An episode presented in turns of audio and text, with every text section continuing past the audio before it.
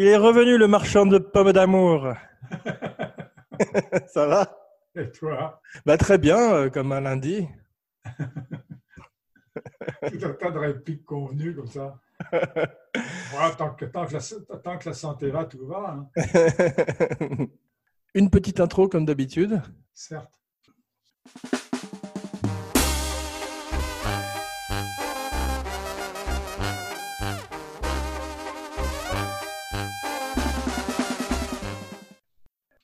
J'accueille à nouveau avec joie dans l'émission mon cinébody.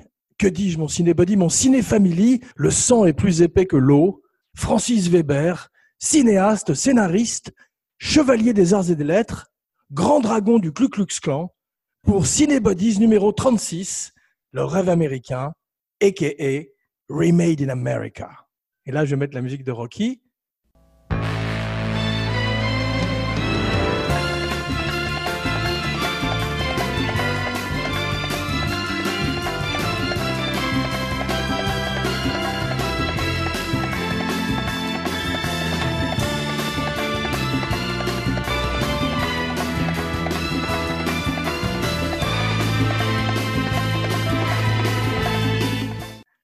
Bonjour papa, comment vas-tu?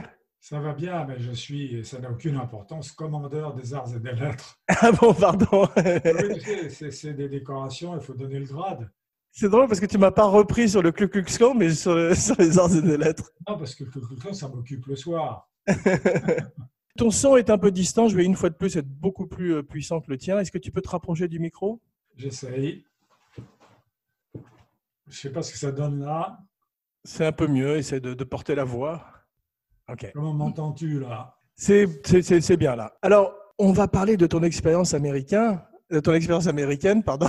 Ah non, tu as raison. Tu connais mes mœurs? je parle très mal français. Et euh, je voudrais commencer au commencement. Au début, tu es un petit garçon dans une salle de cinéma. Sur l'écran, tout d'un coup, le train entre en gare de la Ciotat tu pars en hurlant avec les spectateurs. Non, parle-moi de, de, de, ton rapport au cinéma américain et la première fois que tu as été tout d'un coup appelé en Amérique. Voilà, petite correction au départ, c'était l'arroseur arrosé quand j'étais enfant. Et mon départ en Amérique, ça s'est passé de la manière suivante. J'étais juré à Cannes et tout à coup, il y a un petit homme, Jeffrey Katzenberg, qui était un patron énorme en Amérique et je ne le savais pas, qui vient vers moi et je le décris dans mes mémoires en disant il avait un corps de sardine et une tête de barracuda, tu vois. Et il me dit, on aime beaucoup ce que vous faites. Je crois que j'avais déjà la trilogie Chèvre, Compère, Fugitif. Et on aimerait vous avoir chez nous. Alors j'étais pris de court. Chez vous, c'était chez lui, c'est donc c'était Paramount à l'époque. C'était avant qu'il parte pour. C'était, il était chef de la production de Disney. Ah d'accord, mais moi à l'époque, moi je voudrais commencer à Partners d'abord. Ah ouais, Partners c'est tout à fait différent parce que ça s'est écrit en France. C'est un film, un scénario que j'ai fait comme on jette une bouteille à la mer. Oui, en 1982. En 82. Et euh, ça a atterri. Ça a atterri à Paramount. Et on m'a dit, il y a un producteur qui s'appelle Erin Russo que ça intéresse. Qui avait produit The Rose avec Bette Midler Oui, enfin, supposément, parce que il était plutôt plus louche que, plus louche que moins louche. Je parle pas de Lelouch. Hein. Ça sentait pas The Rose oh, Bravo Je retrouve cette complicité familiale. Ah non, mais tu sais. donc, euh, je viens en Amérique fatalement. Et là, je tombe sur un personnage étrange, très américain, parce que obèse, mais il était énorme, tu vois. Et deuxième au, champion, au championnat de bras de fer des États-Unis. C'est pas lui qui avait produit Over the Top avec Stallone? Non. le film sur le bras de fer, c'est pas lui, non? Ah, Il n'était pas uniquement dans le bras de fer, il faisait autre chose. D'accord. Mais il était vraiment énorme et le bras de fer dans les super lourds, tu vois ce que tu rencontres. Comme s'il y a un tiers de l'Amérique qui est obèse, tu vois. Écoute, il avait habité chez nous pendant euh, une, deux semaines en France, donc je me rappelle bien de lui. Il nous avait amené des jeux vidéo, on adorait, c'est une espèce ah, de Père Noël sans barbe. Il était très sympathique. Très sympathique. Il était très euh, homme des cavernes, tu vois. Ouais. Je me rappelle, il mangeait des boulettes de viande à la maison et s'est installé devant la télé sur un canapé blanc et s'essuyait les mains sur sur, sur les accoudoirs de trucs. C'était John Belushi chez nous, tout d'un C'est un coup. défaut euh, véniel, tu vois, c'est un péché véniel. Hmm. Mais j'ai perdu un ami et un canapé en même temps. Non, c'est pas vrai. Enfin, toujours est-il donc, euh, j'ai une petite trivia ou un petit trivia, je sais pas comment on dit. Comme tu veux. Ben, je dis comme je veux. Donc, euh, tu as ce type qui avait son bras posé sur la table. C'était dans la salle de conférence quand on préparait le script de Paramount. Et ce bras, c'était comme ton torse, tu vois. Et euh, tout à coup, il me vient une idée de fou. Je lui dis, Aaron, on fait un bras de fer. Il me regarde stupéfait, tu vois. Et puis il dit, pourquoi pas? Et il pose cette espèce de de cuisse de porc sur la table, tu vois, comme ça. Et il avait une main, mais ma, toute petite main tenait à peine dans sa main. Et je me dis, Francis, parce que je m'appelle par mon prénom souvent, tu vois, Francis, là, tu peux le battre. L'intelligence peut battre la force brute. Si tu te concentres à fond, tu peux battre ce monstre. Et je mets ma main dans sa main comme ça. Il me dit, ready? Je dis, yes. Et je pars toutes mes forces pendant 10 secondes, comme ça. Et au bout de 10 secondes, il me dit, tu me dis quand tu commences, you tell me when you start. Évidemment, c'est très vexant, et il fait boum, et c'est fini. Donc, j'ai compris que l'intelligence ne battait pas la force brute. À côté de ce trivia, ou de ce trivia, appelons-le comme ça, il y a le fait que j'ai complètement raté le scénario, moi. Et complètement, c'est-à-dire qu'ils ont adoré parce que c'était malin, si tu veux. Il y avait un peu d'humour dedans, comme je fais dans la comédie. Tu l'avais écrit en. Il avait été traduit de, français à l'anglais? Oui, bien sûr. Euh, C'était, j'ai vu qu'il il avait coûté 6 millions de dollars, il en avait rapporté 6,1. Ah, pas du tout. Non, il a coûté 16 millions de dollars et il a rapporté 40 millions de dollars. Partners? Oui. Mais je crois que c'était un bid, Partners. Ah non, non, non, non, non, je confonds avec les fugitifs. Oui, tu confonds avec les Three Fugitives. Non, euh, Partners qui était fait par James Burroughs, qui venait du sitcom et qui Non, non, venait c'est de. épouvantable. C'est-à-dire que la première erreur a été commise par moi. J'ai fait du gay qui était parce qu'en fait le, le sujet est très brièvement résumé. Excuse-moi, tu avais vu Cruising? C'était inspiré de Cruising ou Ah, pas pas du tout, je l'avais pas vu, non. Ouais. Non, Donc c'est Friedkin qui t'a piqué l'idée? Non, il n'avait pas intérêt.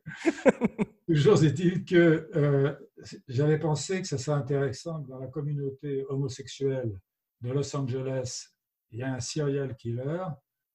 Et pour le démasquer, pour le coincer, et la LAPD avait. Et les PD Ah ben bravo! C'est le sujet du film. C'est le sujet du film. ça, vas le couper, ça. Donc, C'est mal me connaître. Donc, euh, ils ont eu l'idée d'envoyer un homme, pas un homme seul, un homme seul est suspect, tu vois, Oui. pour enquêter, mais un couple.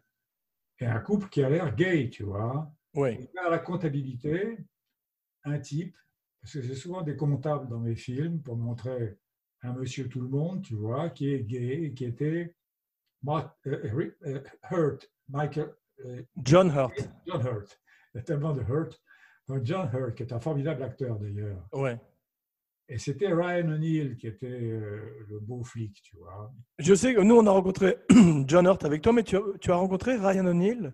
Bien sûr, ben, j'ai tourné à la fin du film. C'est vrai? Ouais. Toujours-il donc que le sujet, c'était que ce type qui était très homophobe, Ryan O'Neill, avait horreur de l'idée de partir avec ce qu'il considérait comme, je ne veux pas dire les mots je péjoratifs, parle, je parle de, ce- de ce- Tu parle de son personnage dans le film, attention qu'on ne fasse pas. ouais. euh, il ne voulait pas partir avec ça. Et l'autre tombait amoureux de Ryan O'Neill, tu vois. Ouais. Mais c'était idiot. C'est-à-dire que Ryan O'Neill le traitait comme une femmelette en disant, bon, en arrivant dans l'appartement qu'ils avaient loué à deux à Los Angeles pour commencer l'enquête, Ouais. donc moi je travaillerai, toi tu feras le ménage, tu feras les courses, etc. Hmm. Alors que maintenant, il aurait fallu le faire raisonnablement, qui est que c'est pas parce que tu es gay que tu es une femme d'intérieur. Bien sûr, non, c'était ce qui aurait été intéressant à faire, et après on va quitter ce sujet, c'est de faire justement de William, John Hurt, William John Hurt, c'est William ou John, Je te laisse faire. je te laisse- John Hurt. John Hurt. John Hurt, de faire de lui le type parfaitement viril et normal que peuvent être les gays, tu vois. Bien sûr, non, c'était très idiot. Mais tu, on n'a pas, j'ai pas fini d'en parler parce que moi j'ai d'autres petites trivia sur le film intéressantes. C'est, euh, il paraît que Clint Eastwood était intéressé de le faire avec Woody Allen si Woody Allen signe, signait. Et Woody Allen a tout de suite décliné et Clint Eastwood a décliné aussi après. Ça, je ne savais pas. Ouais. Je sais que euh, Woody Allen m'a demandé de faire euh, le dîner de con et que Katzenberg a répondu. Alors à ce moment-là, ils étaient à, je crois, DreamWorks. Il a répondu, DreamWorks, c'était la, société que Katzenberg avait montée après avoir quitté Disney. Il a répondu en parlant de Woody Allen, It's yesterday news, c'est les nouvelles d'hier. Ah ouais. de son mariage avec la petite coréenne, tu vois. Ouais. J'ai lu que Don Simpson était, euh, avait, avait champion, comme on dit en anglais, s'était fait champion du film à la Paramount alors que Eisner, qui était également au studio, détestait le script, lui. C'est pas impossible parce que le script n'était pas bon. En fait, cette équipe d'Eisner et Katzenberg qui était à la Paramount à l'époque, tu les as suivis chez Disney Oui, parce qu'ils avaient confiance en moi quand même, tu vois. Oui. Excuse-moi, j'ai un chat dans la gorge. un aristochat avec Disney, bien sûr.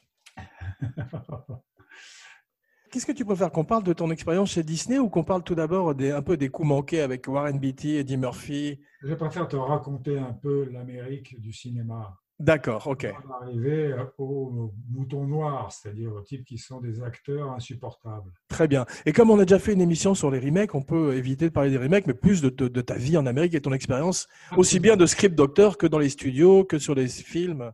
Absolument. Et ça, alors, c'est une chose qui me tient à cœur parce que J'arrive en Amérique sur l'invitation de Katzenberg. Il me donne un superbe bureau.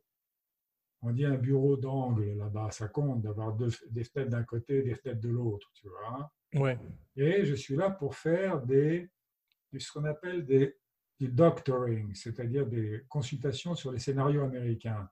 Ouais. Et là, coup de chapeau aux Américains. Je n'imagine pas une seule seconde en France de faire venir un étranger, tu vois, un métèque de, je sais pas, d'où tu veux, pour qu'il consulte sur les scripts des scénaristes français. Avec ma gueule de métèque, de juif errant, de pâtre grec, et mes cheveux aux quatre vents.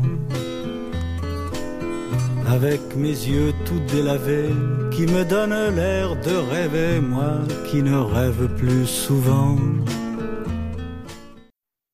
Chez nous, le droit d'auteur, chez nous tout ça, etc., c'est sacré.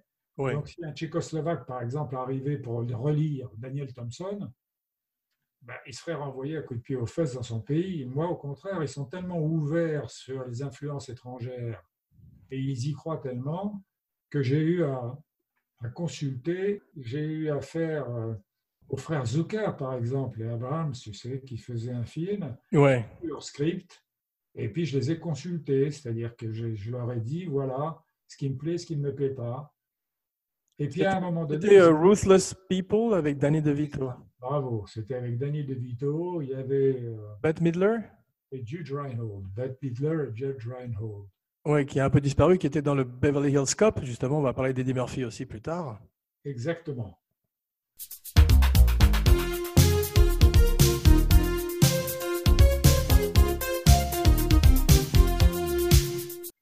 Donc, euh, je fais ma consultation, puis tout à coup, je leur dis, vous savez, moi, je l'ai écrit ce sujet. Brusquement, un froid glacial s'abat sur ce bureau, tu vois. Ils me regardent comme ça, ils disent, comment ça? Je dis, oui, j'ai fait une pièce qui s'appelait L'Enlèvement, qui est passée au théâtre Edouard VII et qui est le même sujet exactement, c'est-à-dire mon De Vito à moi discutait aussi en France, l'acteur, la rançon de sa femme. Je leur ai dit, parce que pour moi, ce qui était amusant dans l'histoire, c'est que si vous kidnappez un enfant c'est monstrueux. Si vous kidnappez une femme à son mari, c'est dangereux. Parce que le type peut dire non, non, non, non, non, je paye pas, je paye pour ne pas la garder, pour que vous la gardiez vous, tu vois. Ça peut arriver. Hmm. Je leur dis ça, mais il y a une catastrophe qui s'abat sur eux. Ils voient que je vais faire un procès. Et là, je les ai immédiatement rassurés. J'ai jamais fait un procès de ma vie. je leur dis, vous savez, non, moi, je suis français. Je n'ai jamais fait un procès à personne. Évidemment, je, n'ayez pas peur. Tout s'est détendu à ce moment-là. Et j'ai fait plusieurs consultations comme ça. Et c'est là que j'ai rencontré Bob Chartoff, le producteur des Rocky et de Raging Bull, entre autres, avec qui je suis devenu très ami. Do do do do, take it back like before. Now I don't call this a reason. I just call it believing in myself. Take it back.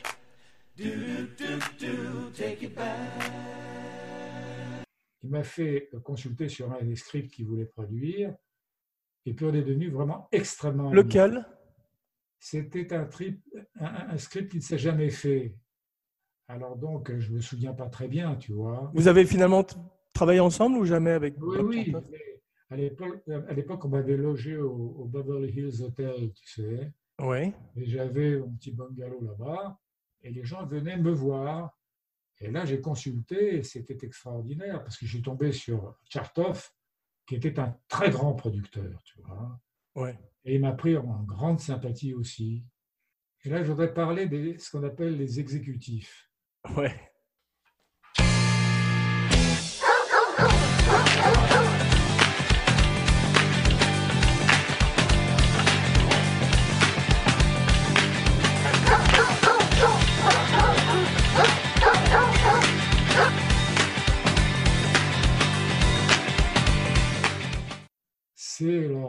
Ce sont des types qui me font penser, alors ça c'est une comparaison qui est un petit peu cruelle, mais il me faut penser aux eunuques dans les harems.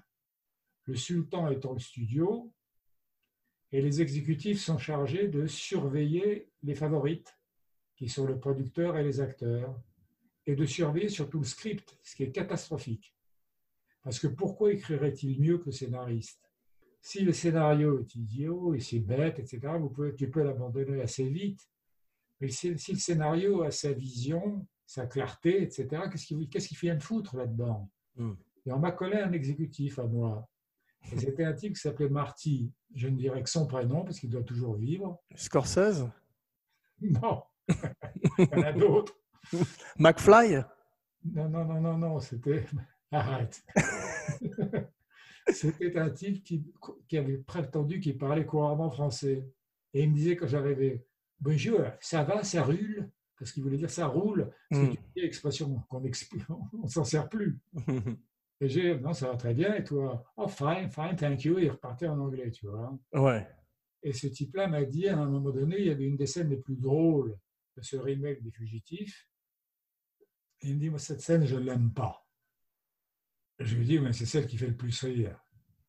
Oui, mais euh, moi, elle ne me fait pas rire, alors il faut l'enlever.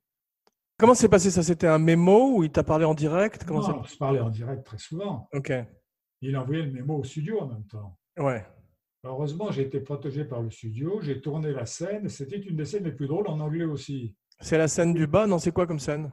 C'était la scène où euh, il euh, téléphonait. euh, non, c'était Jones, tu sais, Earl, Earl- Earl Jones, qui, James Earl Jones, Darth Vader. oui, qui téléphonait à, à l'un des fugitifs, qui était donc euh, Nick Nolte. Ouais. Il disait euh, Robert, c'était le nom d'un chien, parce qu'il il était allé chez un vétérinaire dans les fugitifs pour se faire soigner. Et Ouais. Il l'appelait Médor, en fait, si tu veux. Ouais.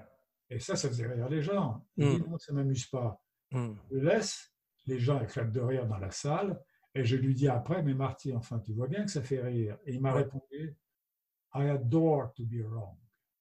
J'adore avoir tort. Ouais. Et connard, bah, écoute, euh, tu, tu diminues la confiance de l'auteur, Hmm. tu te trompes, excuse-toi. Hmm.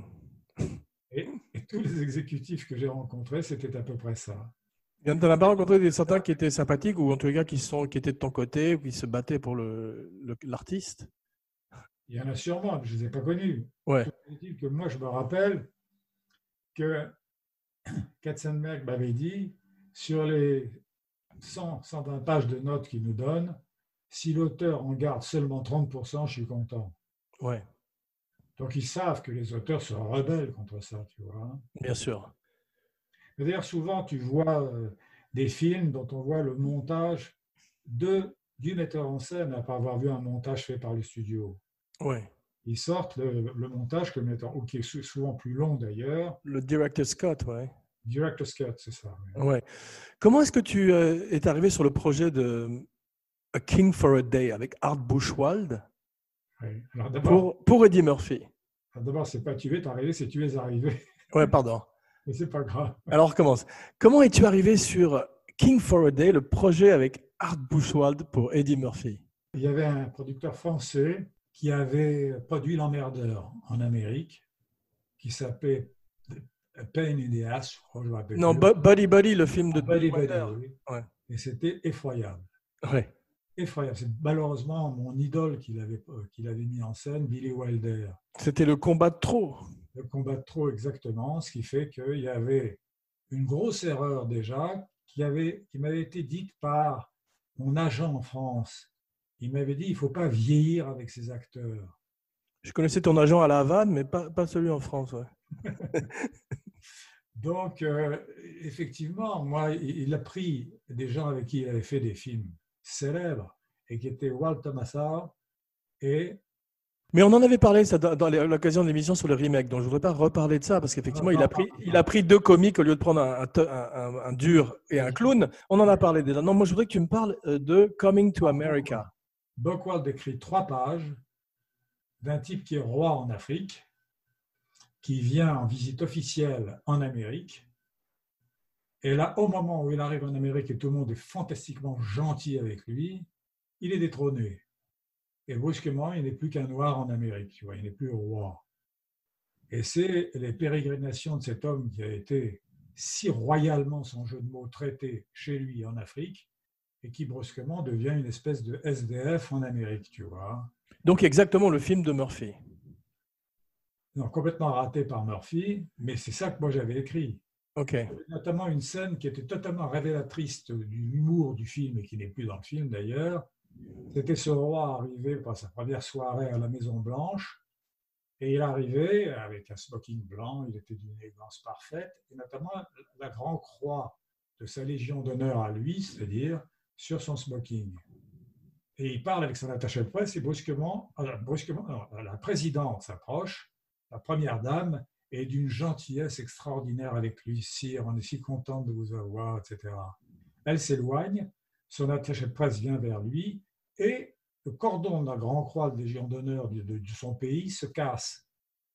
Alors, il est embêtant, il est embêté aussi, et il prend le truc, il le donne à cette femme en disant Vous pouvez me recoudre ça, s'il vous plaît.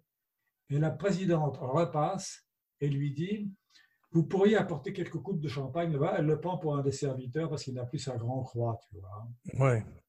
Et voilà, mais c'était ce genre de scène qui montrait comment tout à coup il passait de tout à rien. Je comprends, mais enfin, en tous les cas, Art Buchwald, Buchwald, comment tu prononces? Buckwald. Buchwald fait un procès à Paramount et gagne son procès, 900 000 dollars. Je voudrais finir quand même comment ça s'est passé. Ouais, vas-y.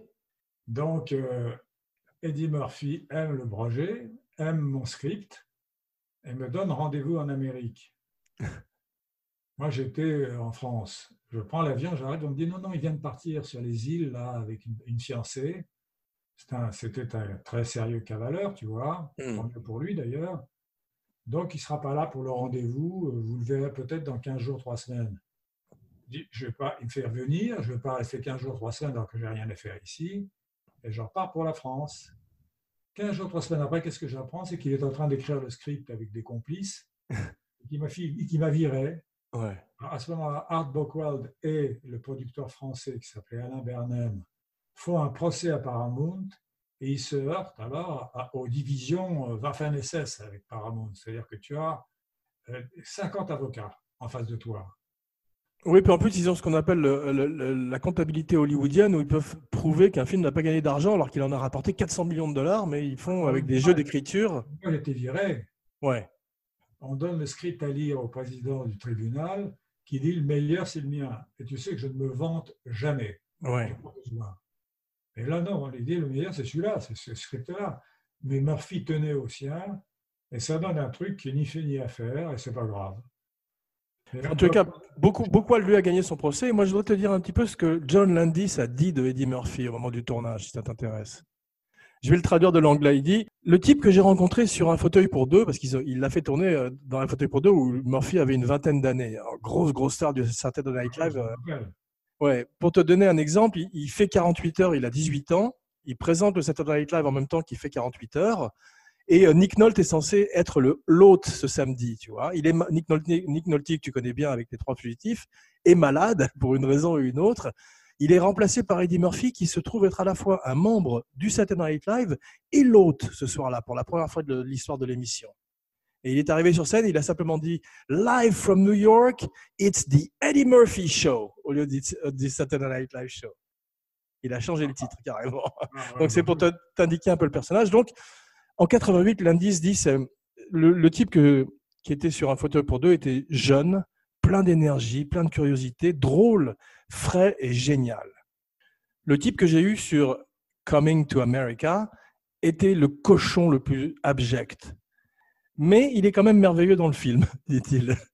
Ouais, parce qu'il voulait la récupérer pour C'est ça. Et attends, Murphy, la réponse d'Eddie Murphy dans une interview, je crois, pour Rolling Stone, il dit Nos personnalités ne se sont pas entendues. Il m'avait dirigé dans un fauteuil pour deux quand j'étais très jeune, mais il me, il me traitait encore comme un gamin. Cinq ans plus tard, pendant qu'on fait Coming to America, c'est moi qui l'ai engagé, il me traite toujours comme un gamin. C'est moi qui devais mettre en scène le film, mais je savais que l'indice avait juste venait de faire trois merdes de suite et qu'en plus sa carrière était dans le trou à cause de son histoire avec la Twilight Zone. C'est moi qui lui ai tendu la main et je me suis dit que ce serait lui pour lui, ce serait bien pour lui d'avoir tout d'un coup un gros succès sur son résumé. Maintenant, il a ce gros succès, je préférais qu'il soit toujours dans le trou. Oui. Et six ans, attends, six ans plus tard, ils font Beverly Hills Cops 3 ensemble.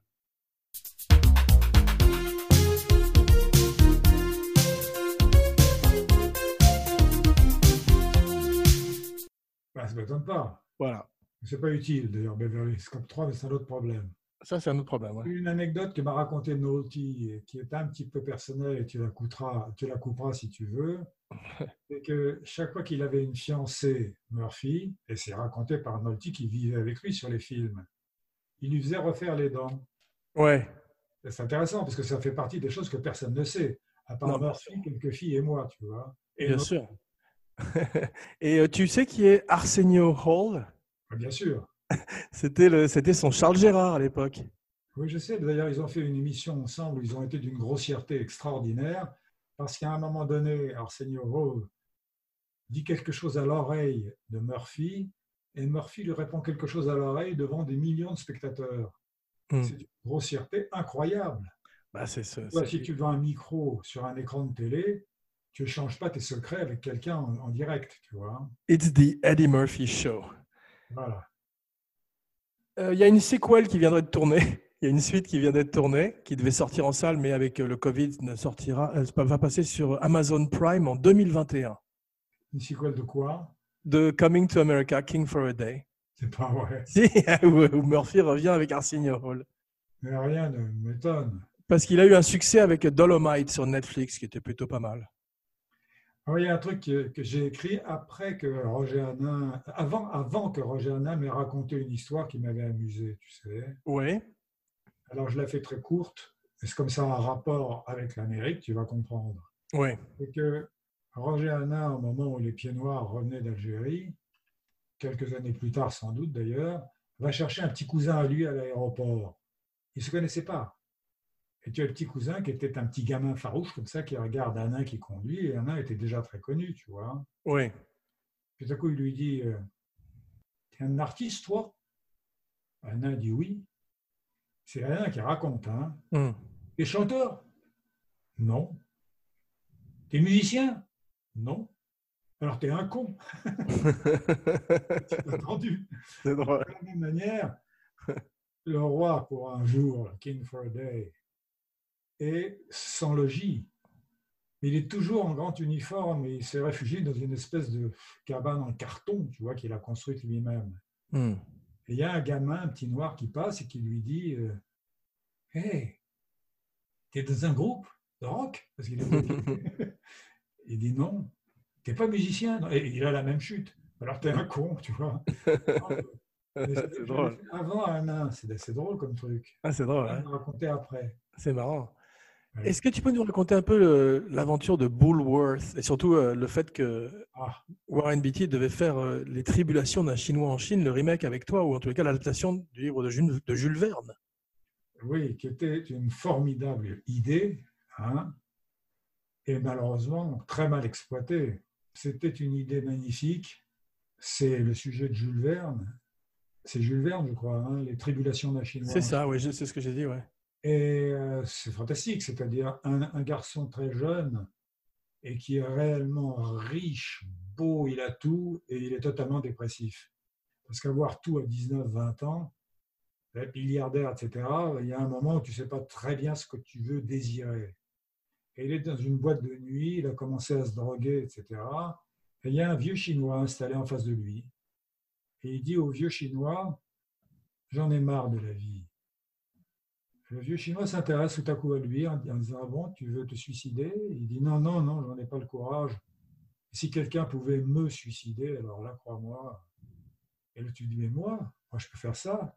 Je te fais un contrat, tu le signes, tu me verses tant d'argent et je te tue. Et l'autre accepte, sort, ce garçon de 20 ans, et en sortant, il tombe sur l'amour. Une fille qui brusquement le subjugue, et il s'aperçoit qu'au moment où il a enfin le, goût de vivre, eh ben, il y a un Chinois qui le cherche pour l'abattre. C'est un superbe sujet, tu vois. Le problème, c'est que Warren Beatty avait 55 ans à l'époque, c'est ça? 60. Jeune homme. Et tout à coup, parce que moi, j'avais été contacté par un type à Fox, je crois, qui m'avait dit euh, Roger Birnbaum, vous n'avez pas des sujets pour nous? Et à l'époque, je n'avais pas décidé de réécrire pour la France. Et je lui ai dit il y a un truc qu'il faudrait refaire parce que ça a été fait avec Belmondo et très mal fait, qui est les tribulations d'un Chinois en Chine. Et je lui raconte. Il me dit mais c'est sensationnel. Il me dit mais est-ce que les droits sont libres? Je dis oui, Jules Verne, les droits sont libres. C'est-à-dire qu'il y a peut-être. On a les droits. oui, c'est ça, c'est Monsieur Leblanc. Donc, euh, Jules Verne. Et euh, tu as euh, Birnbaum qui prend les droits. Il les achète à un producteur français, Sanya Nouchkin. Pas cher.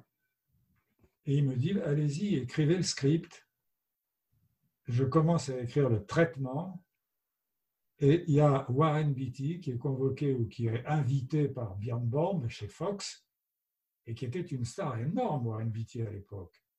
Il n'avait pas commencé à la fois à devenir idiot et vieux. Peut-être qu'il était déjà idiot. Enfin, c'est un type très intelligent, Warren Beatty. Très intelligent, oui. Et euh, Birnbaum m'appelle affolé, mais absolument ravi, enchanté en me disant j'ai raconté cinq sujets à Warren Beatty. Celui qu'il aime, c'est le vôtre. Je dis, mais pour jouer quoi? Il me dit, ben, le jeune homme qui sort du bois et qui tombe sur l'amour. Le vieux chinois à cause de tous ces liftings, ouais. je lui dis, mais il est plus vieux que le vieux chinois, il a, il a 60 ans. À 60 ans, on a, fait, on a, fait, une partie du plus gros quand même, si j'ose dire. Il va tout à coup se mettre à vivre? Qu'est-ce qu'il a fait avant alors? Il, il aime le script. Je lui dis d'accord, mais je commence à affaiblir. Je lui dis d'accord, mais enfin, vous vous rendez compte qu'il n'a pas tout à fait l'âge du rôle.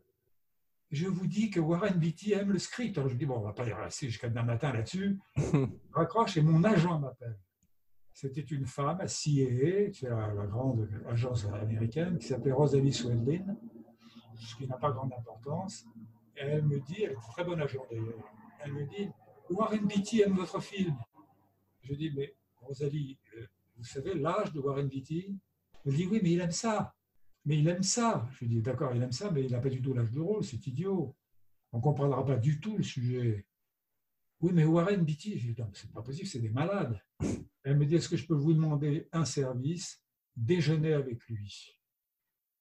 Il va vous expliquer comment il voit le film, etc déjeuner avec Warren Beatty, tu sais, c'était Bonnie and Clyde qui était à ma table tout à coup. Hein. Mais il était, tu étais comme une femme qui se refusait à lui, c'était un challenge tout d'un coup. Absolument, d'ailleurs il a fini par m'avoir. Oh non, non, c'est que donc je me retrouve dans un mall, tu vois, le mall c'est cette espèce de, je sais pas comment on appelle ça ici, plusieurs commerces réunis dans, une, dans, un petit, une petite cour, un truc comme ça. un centre commercial? Un centre commercial, c'est ça. Et euh, il habitait à côté. Il était sur Mulholland, tu vois, il avait une maison insensée. Ouais. Et il me retrouve dans un tout petit restaurant italien.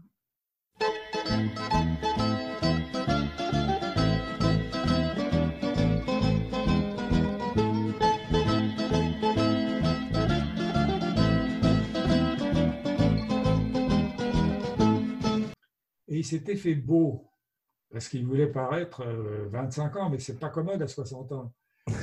Que arrive Warren Beatty avec une étrange petite mèche sur le front, et puis une jolie petite chemise comme ça. Et moi, je m'étais fait ma petite mèche sur le front aussi. J'avais mis une jolie petite chemise, on aurait dit deux vieilles putes.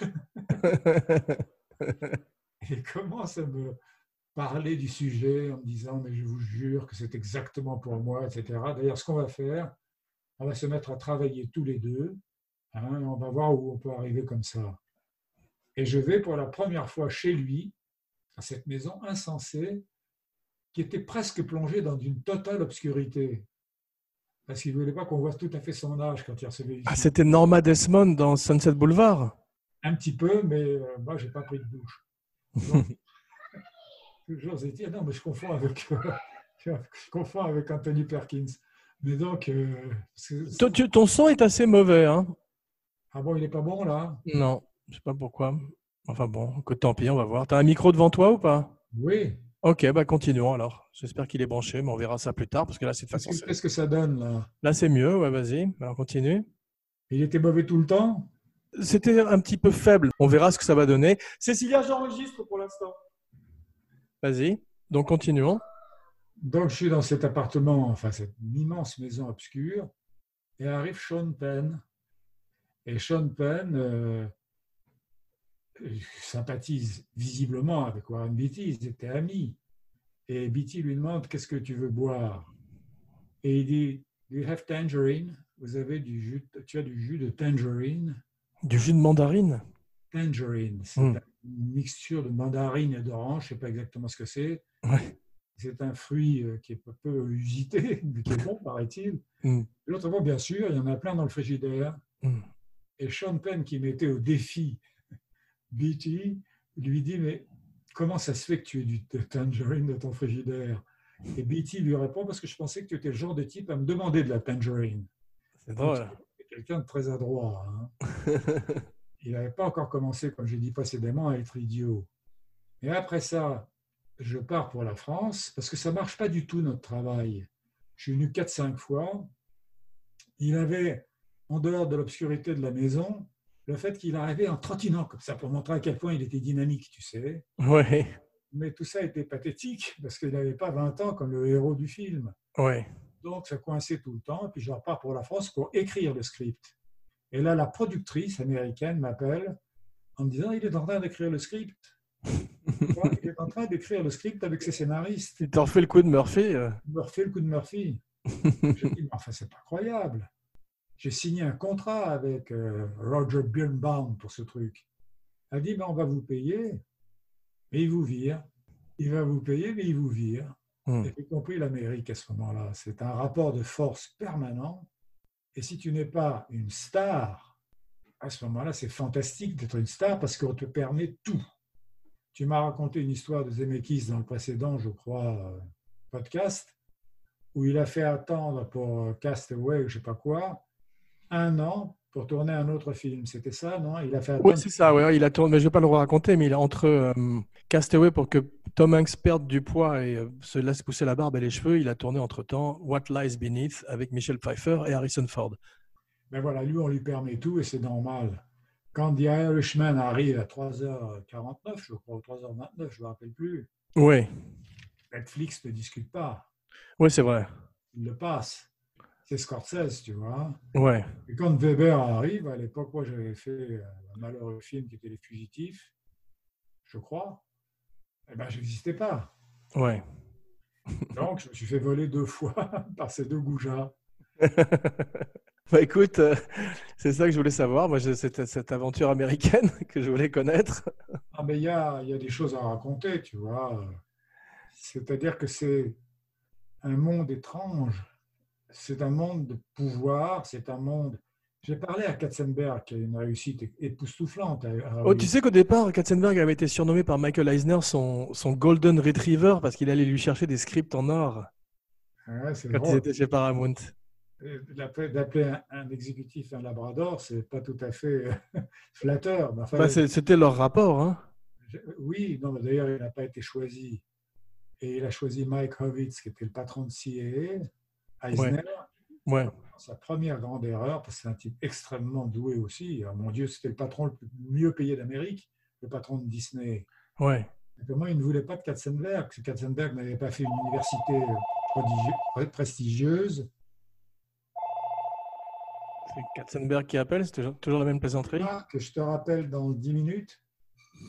À tout de suite.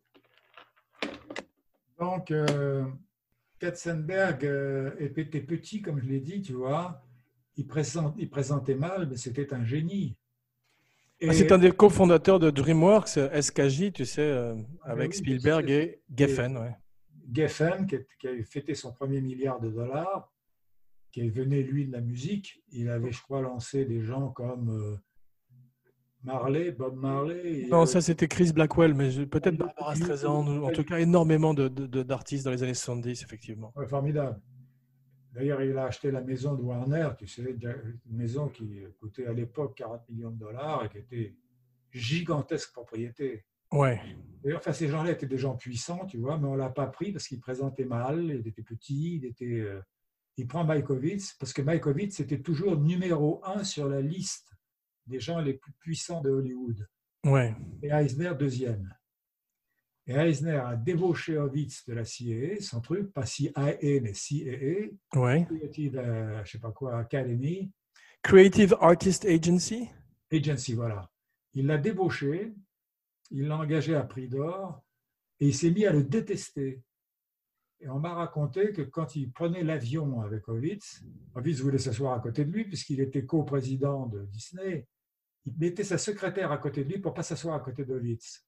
Wow. Alors un jour, Ovitz a demandé euh, à être envoyé et on lui a donné 80 millions de dollars. Oui, je sais. Hmm. Mais c'était une erreur d'Eisner déjà. Ouais. Hmm. Alors, on ne va pas faire la biographie d'Eisner, mais c'est un trivia si tu veux. La deuxième erreur d'Eisner, c'était dans Euro Disneyland de faire construire les hôtels au lieu de les louer, comme il le, fait, il le faisait dans euh, Disney World, ici en Amérique, etc. En Floride ou en Californie, oui. Hmm. là, c'était une énorme erreur dans la mesure où, à l'époque, l'argent coûtait 10%. Ouais. Donc, il a emprunté aux banques. Et évidemment, pour arriver à équilibrer avec Disney, ça a été un combat très. Heureusement, Disneyland est formidable comme parc. Ouais. Ils ont réussi à équilibrer, mais déjà, euh, ça commençait à battre de l'aile. Ouais. Trivia, Roy Disney, le frère de Walt Disney, qui était le génie, ouais. arrivait en France. Et pour, séduire le public français, il a dit Ma famille est d'origine française. Vous connaissez Dupont Disney? Dupont Disney, c'était les caramels, tu vois. Disney, ouais. c'est drôle. Nous sommes sans doute cousins, Disney et moi. Je ne savais pas qu'il était dans les caramels aussi, Disney, tu vois. Mais c'est l'Amérique. C'est-à-dire que l'Amérique est un pays extrêmement attachant puisque j'y vis, tu vois. Oui. C'est un pays extrêmement troublant aussi. Hmm. Bien. Merci, papa, pour ce voyage euh, au pays des merveilles du 7e art et de ta filmographie. Tu, on la refera peut-être si jamais le son est trop mauvais. Écoute, je sais pas. Non, je pense que ton son va être un petit peu faible, mais euh, voici venu le temps de ta catchphrase en fin d'émission. Hurrah, Mickey Parce que c'est quand même eux qui m'ont fait bien en Amérique finalement. Hurrah Mickey, très bien. N'oubliez pas de liker, de partager, de commenter partout où on écoute des podcasts, iTunes, Stitcher, SoundCloud.